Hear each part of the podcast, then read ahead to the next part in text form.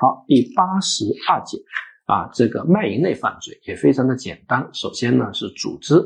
和强迫卖淫罪。那么组首先什么叫做组织和强迫卖淫啊？组织呢它是没有强迫手段，但是强迫卖淫呢，它当然呢是有强迫手段。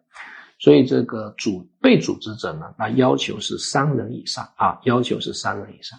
那组织卖淫呢，那可能有场所，也可能没有场所，因为现在呢。那通常都是线上的 啊。那至于什么是卖淫啊，司法解释没有规定。那这个时候啊，一般认为呢，这个卖淫既包括异性卖淫，也包括同性卖淫，只不过有很多擦边球的行为，按照行政法、公安部啊的部门规定啊，属于卖淫啊。比如说各种一些擦边球式的啊，但是我们在刑法中呢，肯定不能够完全的。啊，按行政啊部门的规章啊，呃，按行政解释来进行定罪量刑，因为公安部关于卖淫的规定只是一个行政解释，所以还是要进行一定的限缩啊。那么主流观点认为，这里的卖淫啊，必须还是要限缩进入式的啊这个性行为。好，呃，那如果组织卖淫之后又有引诱容留的话，这显然是一个吸收犯啊。但如果组织啊三个人卖淫，啊，又引诱另外三个人卖淫，那当然应该数罪并罚。好，那关键注意罪数问题啊，在组织强迫卖淫过程中，如果有强奸行为的话，那现在呢不再理解为包容犯啊，应当实施数罪并罚。因为二零一五年刑法修正案九取消了组织强迫卖淫罪的死刑条款啊，这就是为什么啊，在组织卖淫过程中如果有强奸行为，那就开始变成数罪并罚了。好，引诱、容留、介绍卖淫罪，知道有这个罪。我再次提醒各位，吸毒不是犯罪，卖淫也不是犯罪，但是教唆他人吸毒构成教唆吸毒罪。啊，如果引诱他人啊卖淫啊，那可以构成引诱卖淫罪。然后刑法还有个引诱幼女卖淫罪，所以如果既引诱成年人卖淫，又引诱幼女卖淫，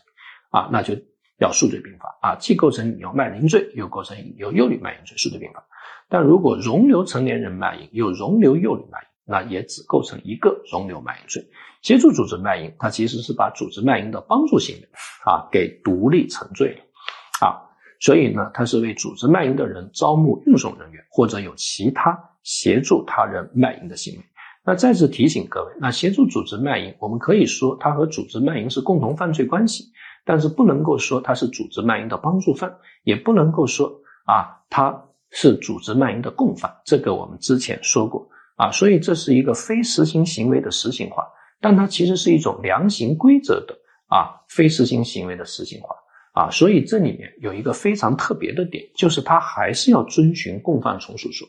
啊，所以我们之前举过例子。啊，你协助他人组织卖淫，但是如果实行犯本身没有组织卖淫，那么协助组织卖淫，我们认为还是不构成犯罪的，这是一个非常特殊的例子，提醒各位注意。那么传播性病啊，必须要坚持主客观相统一。首先，主观上要明知道自己有性病，但所有的人被抓都会说自己不知道，那就要进行推定啊。你不知道为什么百度搜索记录的第一条就是得了性病怎么办啊？所以可以进行推定。那客观上呢，它必须是在卖淫嫖娼过程中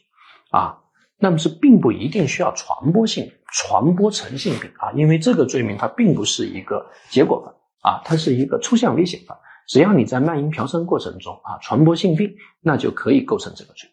啊，各位呢还要特别注意艾滋病的问题，因为艾滋病现在被鉴定为重伤，所以如果在卖淫嫖娼过程中传播艾滋病，如果让对方感染了艾滋病啊，那他其实就既是传播性病罪，又是故意伤害罪，想象竞合从一重罪，最后认定为故意伤害罪就可以了。但是如果不是在卖淫嫖娼过程中传播性病，啊，是在一夜情过程中传播性病，那当然不构成传播性病罪了。但是如果呢导致对方感染了艾滋病，那就直接认定为故意伤害罪啊就可以了。所以看到这个小提醒啊，我们这里面说的非常非常清楚。